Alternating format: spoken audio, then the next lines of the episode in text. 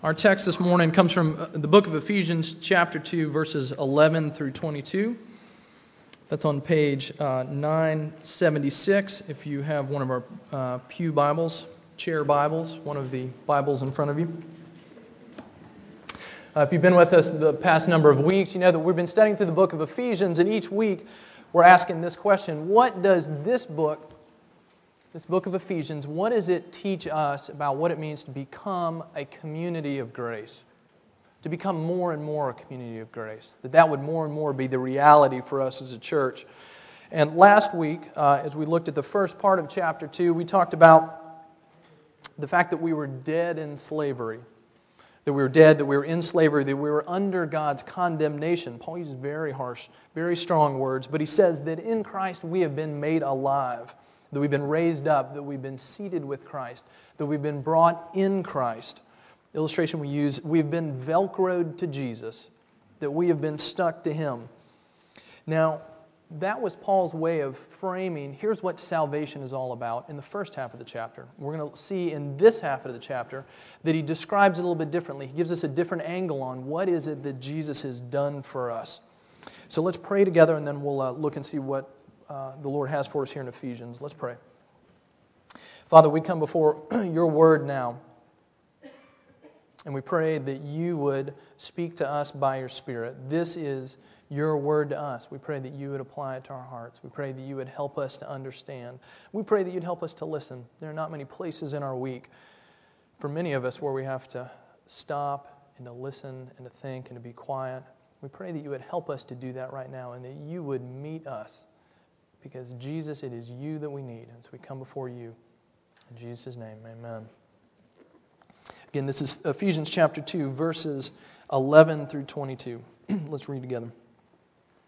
Therefore, remember that at one time, you Gentiles in the flesh, called the uncircumcision by what is called the circumcision, which is made in the flesh by hands, remember that you were at one time separated from Christ.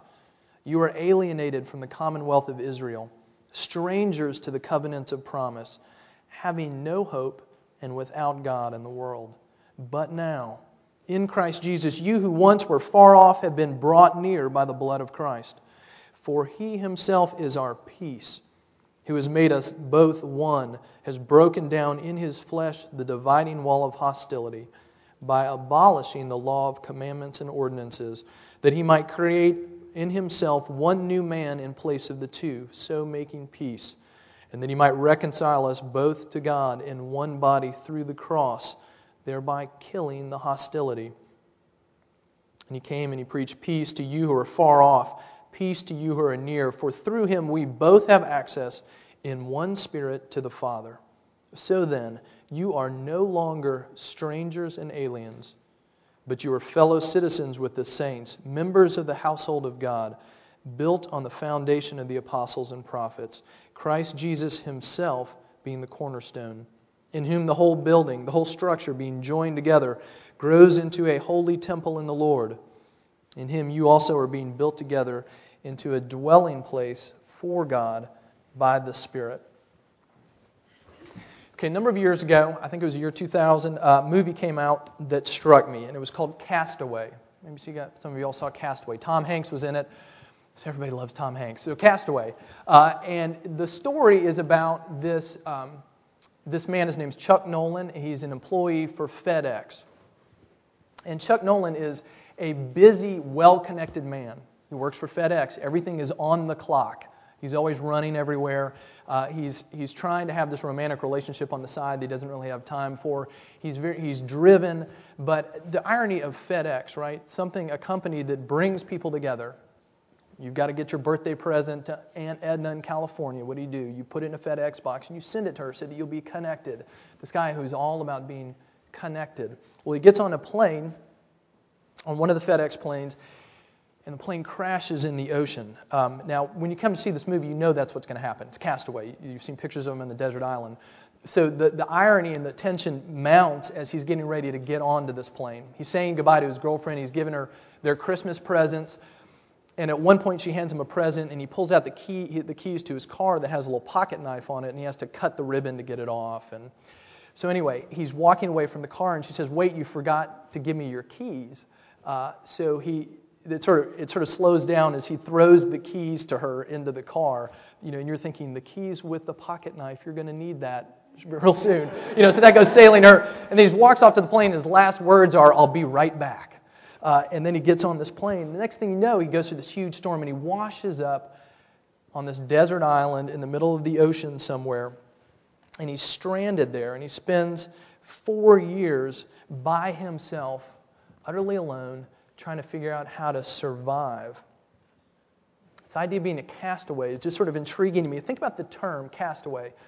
It doesn't really tell you where you are, it tells you where you're not. You've been cast away.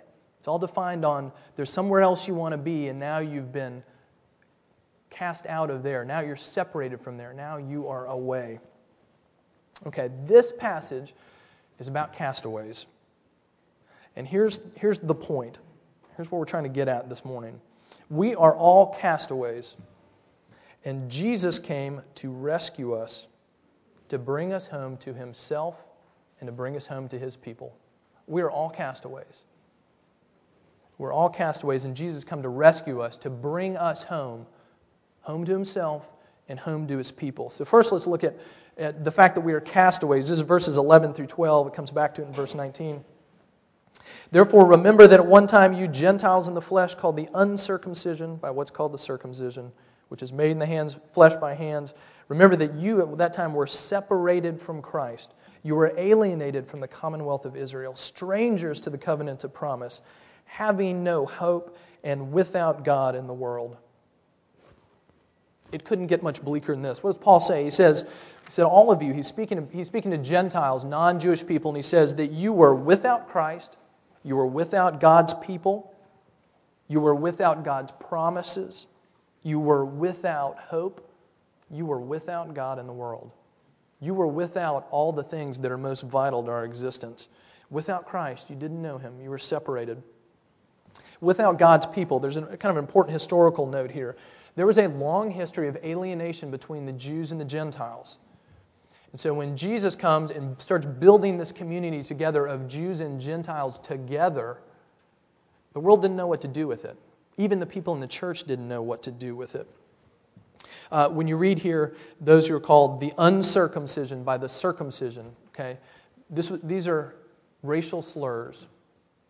The Jews would look at the Gentiles and say the uncircumcised, the unclean and that the, the Gentiles would look at Jews and say, the circumcised ones. These are racial slurs. There's real tension. In the temple in Jerusalem, where uh, God's people came to worship Him, there were these uh, concentric uh, blocks of, of walls separating the people from the center of the temple, which was the Holy of Holies, where God's presence was in some unique and special way. And at the very outskirts of all that was an area called the Court of the Gentiles if you were a Gentile, if you were not a Jew, this was as close as you could get to the temple. It's just one step in, I guess, from being out on the street. It's as close as you could get. And the uh, court of the Gentiles was separated from the rest of the temple by a wall that was three cubits high. And I read that and I thought, three cubits high. Uh, cubit is uh, about a foot and a half. And that sort of struck me. Okay, so the wall was four and a half feet tall. Okay, you'd think you, if you're trying to keep somebody out, you'd, you'd build a bigger wall than that, maybe. Well, what's interesting is at intervals along the outside of this wall, there were these signs put up that were written in Greek and in Latin. A couple of those have been discovered and translated. Here's what they said No foreigner may enter within the barrier and enclosure around the temple. Anyone who is caught doing so will have himself to blame for his ensuing death. If a Gentile crossed over that line, through that wall, climbed over, went through the gate, he was going to immediately be killed by the temple guards. What is the message? You are outside of this, very clearly outside of this. And the irony of that is the wall was four and a half feet tall. They could see in, but they couldn't be in. Separated that there was this real rift, not only between the Gentiles and God, but between the Gentiles and God's people as well. There's a prayer of, of devout Jewish men at the time, part of which said this Thank you, God, that you didn't make me a Gentile. And Paul looks at, speaks to the people in this letter, and he says, You were without God, and you were without God's people. You were alienated from them. You were without God's promises that were given to God's people, Israel, in the Old Testament. You were without hope. You were without God in the world. Now, can you imagine a more complete sense of real and deep isolation and alienation? Can you imagine being more a confirmed castaway than this? Utterly cast out, utterly separated. Let me ask you that. If, if this is true of who we are, is it any surprise that people go to such great lengths to find connection with other people, to find some sense of community? William and Mary students, those of you who are not in a fraternity or sorority, is it any wonder, if this is what's true about us, that people would be glad for a community that welcomes them in on any terms? Is it so strange that that would feel so comforting? If you are in a fraternity or sorority, is it so strange that the people who don't choose to that do that would bind themselves together in other ways on campus, would find other groups of friends that can be just as exclusive? When you look at your own um, coming to college, those of you that maybe joined a Christian fellowship, uh, maybe you were looking for the same thing, desperately looking for a place of community and connection. Uh, I suspect that if we walked down the street and across the way, walked into Jamestown High School, we'd find many of the same things. You'll see definite subcultures of students, smaller cliques, smaller units, bands of students that are rallied around different things, whether that's an activity, band, uh, whether it's the sport that you're in, uh, whether it's the kind of music you listen to, whether it's the way you dress. I'm not sure adults are that different. What are the ways that we and our neighbors are so desperately seeking connection with other people? Some sense of community, joining the right club, playing golf every afternoon. What is it for the people you know? Where are the ways that, where are the places that we're looking for some sort of connection? Because at some deep level in our beings, we sense that we are castaways and we are somehow cut off. In the movie Castaway, Chuck Nolan, he's on this desert island by himself, and he opens this FedEx package that washed ashore with him, and he finds a Wilson volleyball. If you've seen the movie, uh, the Wilson volleyball becomes Wilson, his best friend, that he sets up and he, and he talks to for four years. The only community that he has of volleyball. And the ironic thing about it is that Chuck can't always get along even with Wilson the volleyball. There's this one scene in the movie where he wakes up and he's angry and he's screaming and he yells at, at uh, Wilson and he throws him out of this cave that he's sleeping in. And he sort of mutters to himself for a few minutes and then he realizes he has lost his only friend. And in desperation, he goes rocketing out of the cave looking for his lost volleyball. We have this deep hunger not to be alone, not to be alienated. Um, those of you who remember uh, one of the all time castaway songs by the police, Message in a Bottle. This must be 25 years old now. Here's the first verse of this Just a castaway, an island lost at sea, another lonely day with no one here but me. More loneliness than any man could bear. Rescue me before I fall into despair. I'll send an SOS to the world. I hope that someone gets my message in a bottle. Yeah. Uh, this longing, even in this song, this idea of being a castaway, this longing of we are people adrift by ourselves and at loss. On the one hand, we feel this very deep need for connection with other people. We're castaways. But at the same time, like Chuck Nolan on the island, sometimes we can't even get along with our own volleyball, right? We want community and then we resist it at the same time. Maybe if you noticed on page one of the Order of Worship, there's a quote there by Jean Paul Sartre Hell is other people. And it's interesting you see on this island for this man, hell is both no people and people, right? No companionship and companionship. I'm alone, but I can't even handle the little bit of companionship I have with Wilson the volleyball. The testimony of Scripture is that we are people who are castaways. We are people who are lost But the Bible doesn't leave us there. Look at verses, the rest of the passage in verses 13 through 20, 22. But now in Christ Jesus, you who once were far off have been brought near by the blood of Jesus. Jesus rescues us. He comes in order to bring us home, in order to bring us home both to God and both and to his people. Jesus' death and resurrection are the end of our alienation. They are the things that bring us home. They're the things that get us off the island. And they're the things that reconcile us to each other. Verse 13, he mentions the sacrificial death of Jesus. He says, You who once were far off, he's speaking to the Gentiles, you were brought near by the blood of Christ. And then he goes on and talks about the effects of this death of Christ for us. Verses 14 and 15. He says that you have been reconciled to each other. He says that Jesus broke down in his flesh the dividing wall of hostility. Same term he used earlier when he's talking about the wall, alluding to the wall that surrounded the temple that kept the Gentiles out. What is he saying? In the body of Jesus, that wall has been blown up, it's been torn down that there is no longer any separation, and no longer any separation for you and God's people. said he broke down the dividing wall of hostility. said that Jesus abolished the law and the commandments.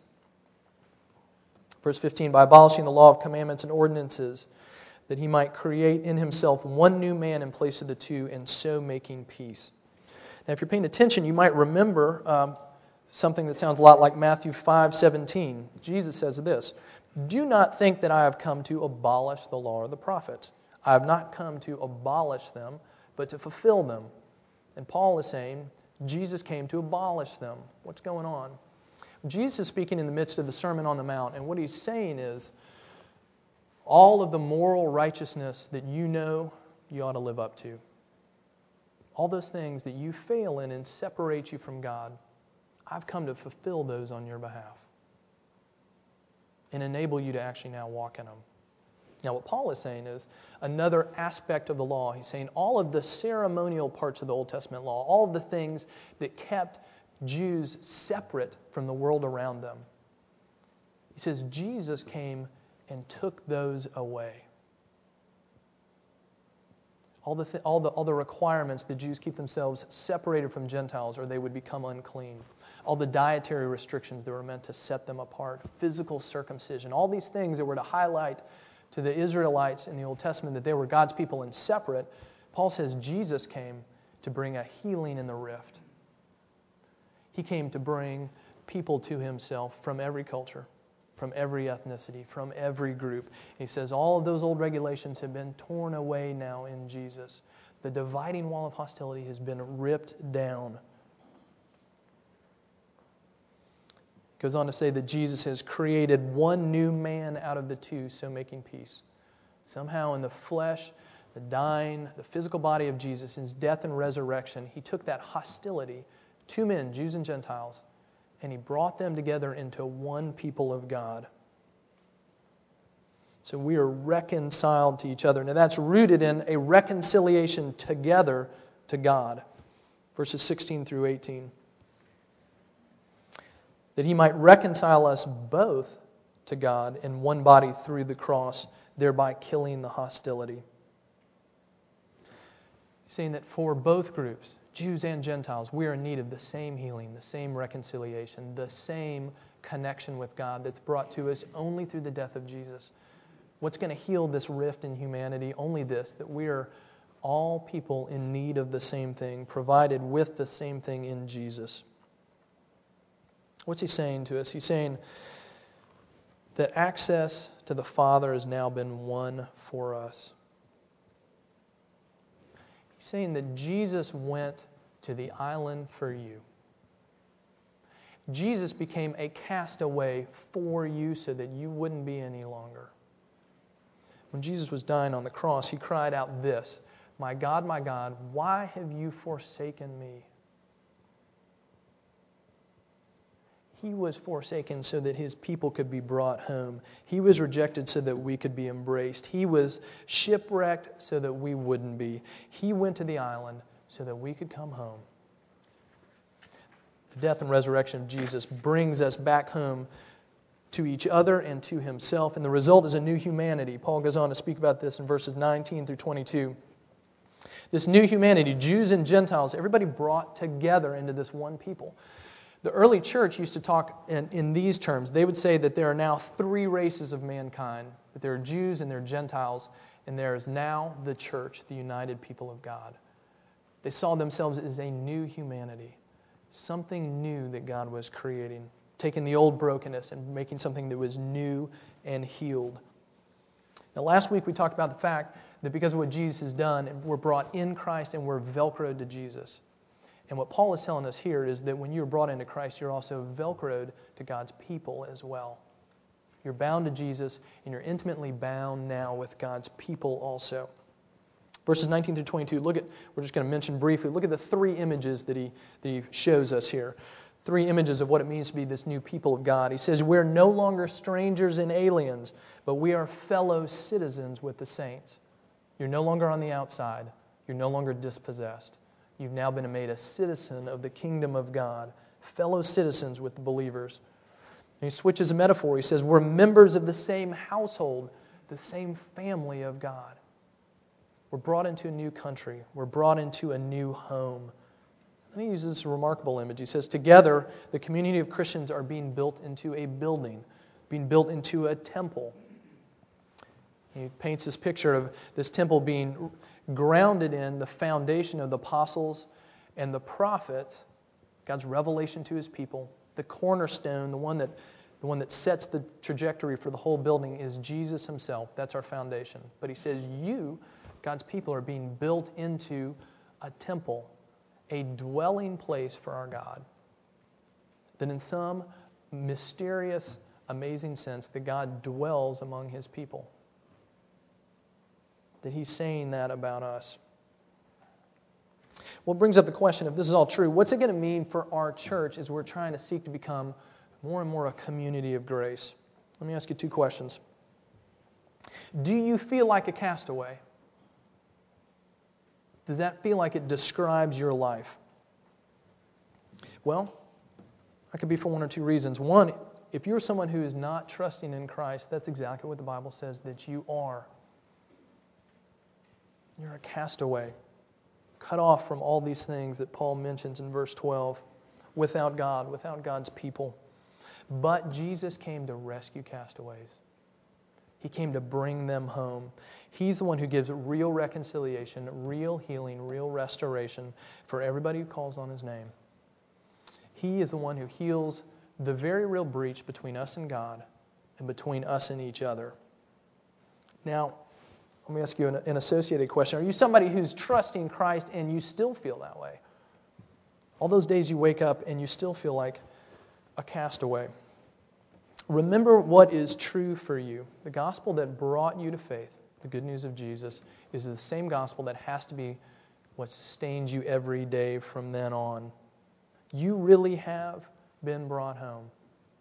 And the movie Castaway doesn't say this, but surely for somebody in Chuck Nolan's situation, what happens after you get home? There must be those nights when you wake up in a cold sweat and you think you're still on the island.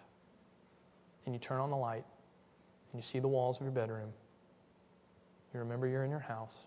You remember you're back among civilization. You can turn off the lights again and go back to sleep. Because what you feared is no longer true. And for us who have put our faith in Christ, we are no longer castaways. You're no longer on an island.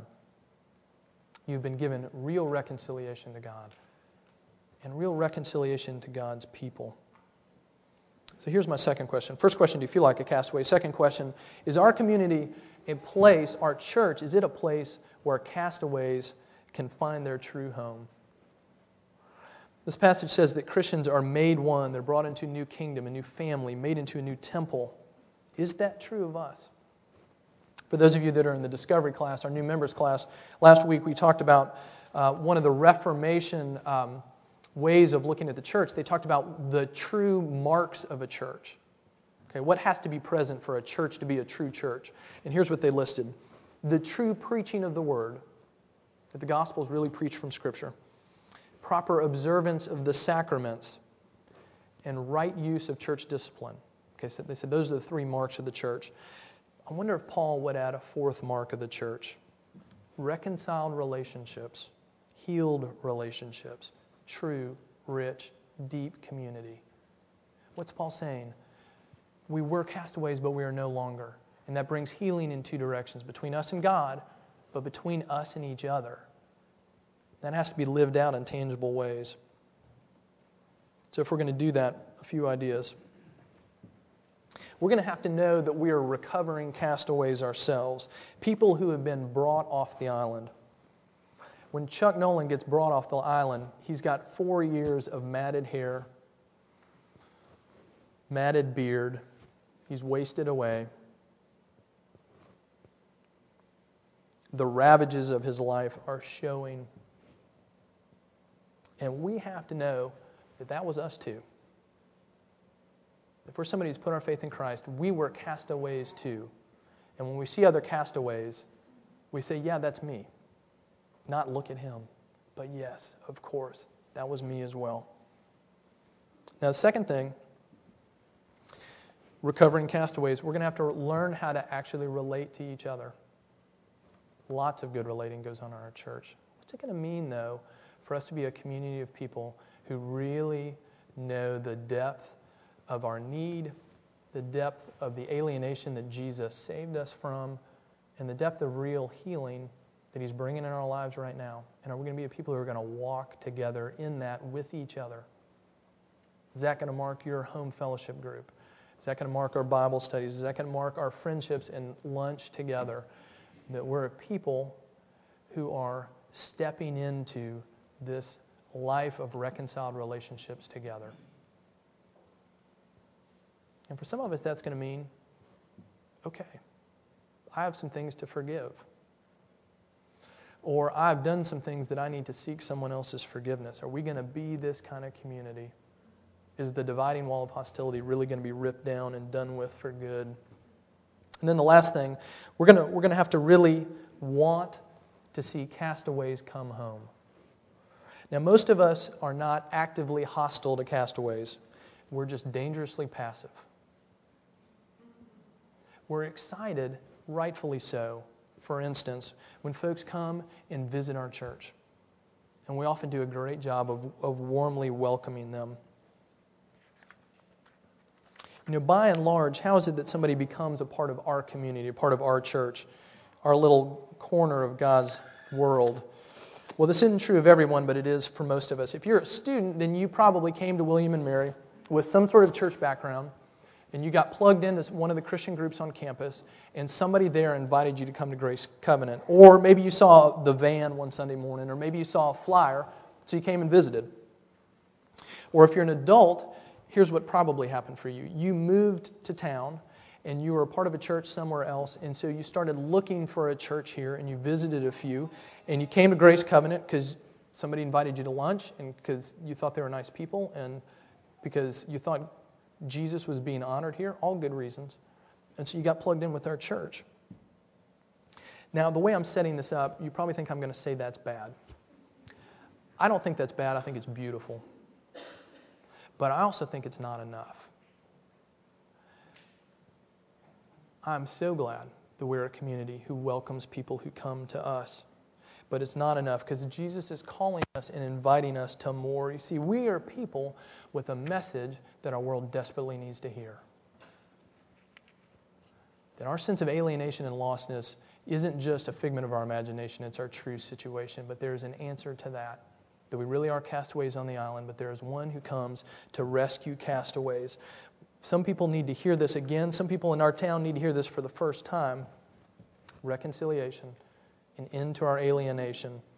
In Jesus, we are brought near to God and brought near to God's people. There is a way off the island. And we as a people are going to have to be willing to take it out of this building and out of our home groups and into the actual relationships we have with other people in this town. This isn't just a good idea. This gospel isn't just for us, it is for the whole world. And for us, it means it's for the world in our back doorstep. Williamsburg. This is our place. To put it in terms we've been using this morning, we have to go out into the ocean looking for castaways. Let me just leave you with two castaway images.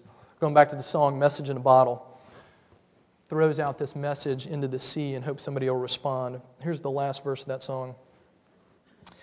Walked out this morning, don't believe what I saw. Hundred billion bottles washed up on the shore. Seems I'm not alone at being alone. A hundred billion castaways looking for a home. I'll send out an SOS to the world and hope that somebody gets my message in a bottle. And the second image is Chuck Nolan. He builds a raft. He sails out to the ocean, sails out to sea eventually. And as he's out there in the middle of the ocean, he eventually even loses his friend Wilson, who drifts off in the ocean while he's asleep. He's on the verge of death. And the camera is sort of at water level looking at him without water, struggling to stay alive, passed out. And in the background, you see this enormous cargo ship come by right behind him. And it starts to blow its horns and the, uh, rings the emergency bell. And it rescues him. And here's the thing that ship could have never rescued Chuck if it was back home in port, tied up to the dock. It was out in the middle of the ocean and rescuing those that are there. And if we are going to be a church that is a part of God's great work in this world and this town, then we're going to have to go looking for castaways because we have a God who brings castaways home. Let's pray together. Dear Jesus, we thank you for your good work in our midst. You are our hope. You are the one that has torn down the dividing wall of hostility. You're the one who's made peace with between us and you because we were alienated and lost, and between us and your people because we were alienated and lost from each other as well. May the good news of your rescue and provision for us be the thing that is our, our bread and our drink, the thing that we feed on, the thing that we offer to each other, and the one glorious thing that we offer to the world around us the good news that you've brought us home. And we pray all of this in Jesus' name. Amen. Stand together and continue worship with our closing hymn.